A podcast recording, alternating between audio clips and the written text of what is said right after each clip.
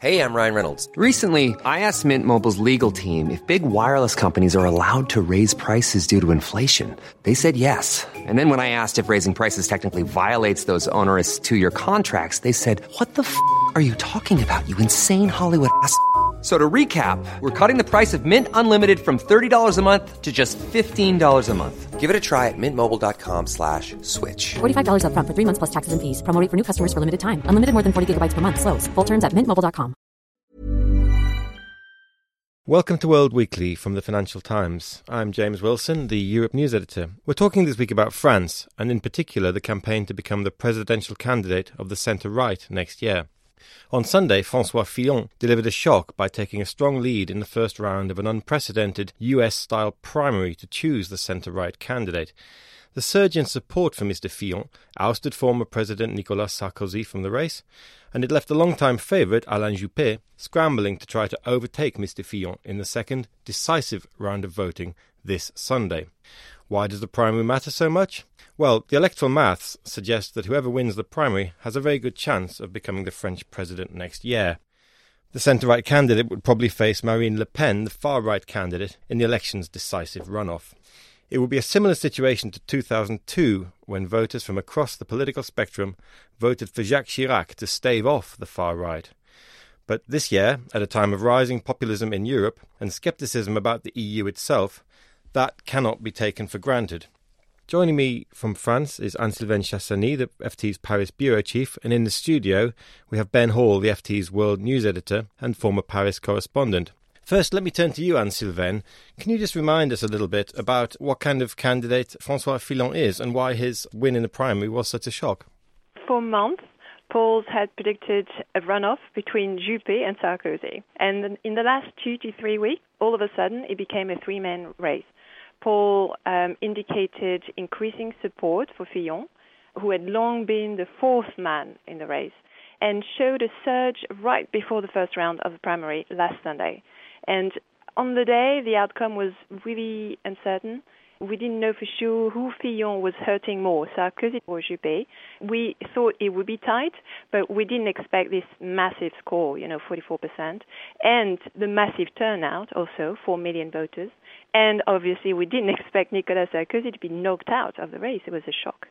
And so, what happens in the second round? Do you still think that Mr. Juppé can pull back the ground he's lost to Mr. Fillon? It's going to be pretty tricky for him. I mean, anything could happen, right? I mean, that's the lesson of our times. But it looks very difficult. I mean, the numbers don't work. Juppé only got 28% of the votes. And Sarkozy, who got 25% of the votes, has endorsed Fillon. So, in theory, Juppé would need to find an extra 1 to 2 million voters by Sunday to win. So, it's basically very tough. Now, you mentioned that Francois Fillon's victory was a bit of a shock, but he's not exactly an unknown quantity, is he? He's a very well known politician in France. He's been a part of the political scene for many years, if not decades. Why did he manage to sort of appeal to the electorate this time around? What was his message? Yeah, he's definitely a political survivor. He's, he's navigated politics for four decades. He was the youngest MP in 1981, held several minister jobs, was Sarkozy's prime minister for five years he's a Gaullist and he's emblematic of the well-off provincial bourgeoisie. You know, he's resonated with this French Catholic electorate. François Fillon is a practicing Catholic. He's socially conservative. He opposed gay marriage. He said he personally disliked abortion, for instance. And so he resonated with this part of the population who believes that France is on the decline, is declining, the values are being deconstructed by the left. You know, there's a lot of anxiety over values and a lot of anxiety over the economy. And Monsieur Fillon is the one who has developed the most radical free market platform among the candidates for the race. Ben, turning to you, it is quite a free market platform, isn't it? I mean, Mr. Fillon has sort of expressed his admiration for Margaret Thatcher, for example. Now, that's not a message that's always gone down well in France. What's making it resonate this time?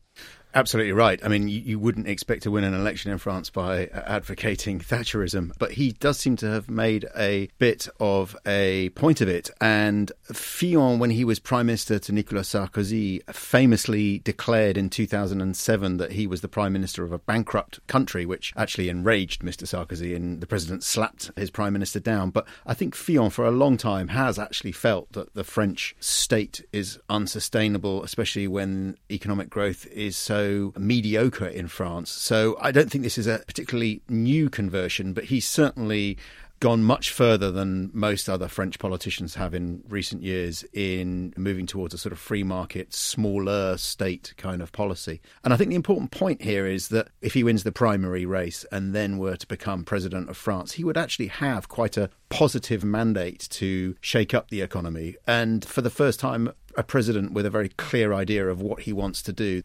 There's a big if in there, of course, which is if he wins the election. Can you help us, Ben, put this in the sort of wider context of where the Fillon surge leaves the sort of betting, if you like, for the outcome next April and May? Well, the polls always suggested that Alain Juppé, were he to be the centre right candidate, would quite easily beat Marine Le Pen, partly because centrist voters and even left wing voters would happily rally towards him and form what the French call the Republican front against the far right. Now, Fillon, if he is much more hardline on social issues and much more hardline on the economy, he might find it harder to rally the left he could also face challenges in the first round of the election. You may bring in other candidates, Francois Bayrou, the long standing centrist figure, or Emmanuel Macron could do better than expected. And then the question is to what extent do those centrist and left wing forces rally to the non National Front candidate? Yes, I mean, turning back to you, Anne Sylvaine, it's obvious that the sort of socialists uh, have a problem this year, isn't it? I mean, what sort of space opens for Emmanuel Macron in the current scenario, do you think? He's the former socialist minister who's sort of stepped aside from the party to run on his own account. What chance does he have in the current constellation of possible candidates, do you think? I agree with Ben. I think he may find that a Fillon victory will leave him a bigger space in the center to grab. But I think the next step is really whether François Hollande, the socialist president, declares his intentions to seek re-election or not. And people close to him say that he's definitely tempted to run and that he feels that a Fillon nomination would increase his chances because he would be able to portray Fillon as the French Margaret Thatcher and rally the left. So people are telling me that he's going to announce that he will run beginning of December. This is going to make it very difficult for the left to qualify next year. But again, who knows? You know, everything is up in the air. One thing that intrigues me, Ben, is that there's a European context to all of this. What kind of partner would Francois Fillon, assuming he does win, be for the likes of Angela Merkel, for example? You know, the Franco German axis being so important to Europe. It matters outside Paris and outside France this election, doesn't it? Enormously. Most importantly, from a European point of view, would be to obviously stop Marine Le Pen becoming president, because if she did, it would lead to a breakdown in the Franco German relationship, which is at the heart of European integration and rapprochement, if you like. I think Angela Merkel and many other European leaders will probably be quite happy with Francois Fillon. He's solid, fairly predictable. He has relatively integrity. You know, he hasn't been tarnished by political scandals or financial scandals, and he clearly wants to shake up the French economy and the French state. The only thing is, is that Fillon is not a great Europhile, but maybe he's more in tune with the times in Europe right now. He is, in some ways, a sort of traditional Gaullist who's quite close to Russia and to Vladimir Putin, and he would probably tilt the balance in Europe towards a slightly more pro Russian point of view. But I think, broadly speaking, in Europe right now, anybody would be relieved with anybody but Marine Le Pen. There's some interesting international consequences there, Ben. Obviously, just turning finally to you, Anne Sylvaine, we've got to get past Sunday first. What chance finally is there that Alain Juppé can do anything now to shake things up and turn things around before the second decisive round of the primaries? Alain Juppé is really trying to rally the liberals and the centrists by emphasizing his differences in social values and he's organizing a conference of female politicians. So he's emphasizing gender equality uh, the rights of women. He's pointing out the pro-russian angle of monsieur fillon.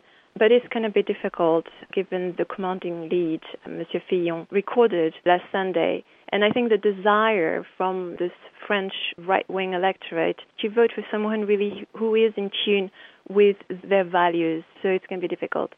Thanks, Anne Sylvaine, very much for joining us. Thanks, Ben, for joining us too. That's it for this week. My thanks to Anne Sylvaine Chassany and Ben Hall.